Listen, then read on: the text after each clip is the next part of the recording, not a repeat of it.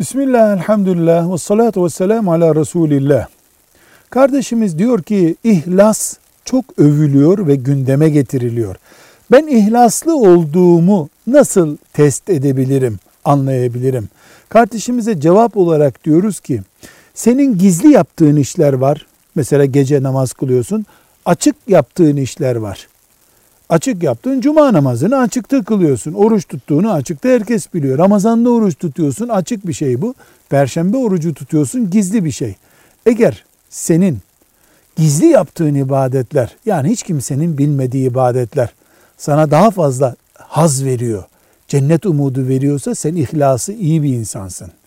Bir başka ölçü Allah'ın sana getirdiği imtihanlarda sabrediyorsan, mızmız etmiyorsan ihlasın var demektir. Yaptığın işleri teşhir etmek sana zevk vermiyorsa ve teşhir etmiyorsan din için, dine ve mukaddesata ait şeyler için heyecanlanıyorsan, bu heyecanının gereğini yerine getiriyorsan, sevap umuduyla dolup taşıyorsan, ihlasın yerinde bir insan demektir.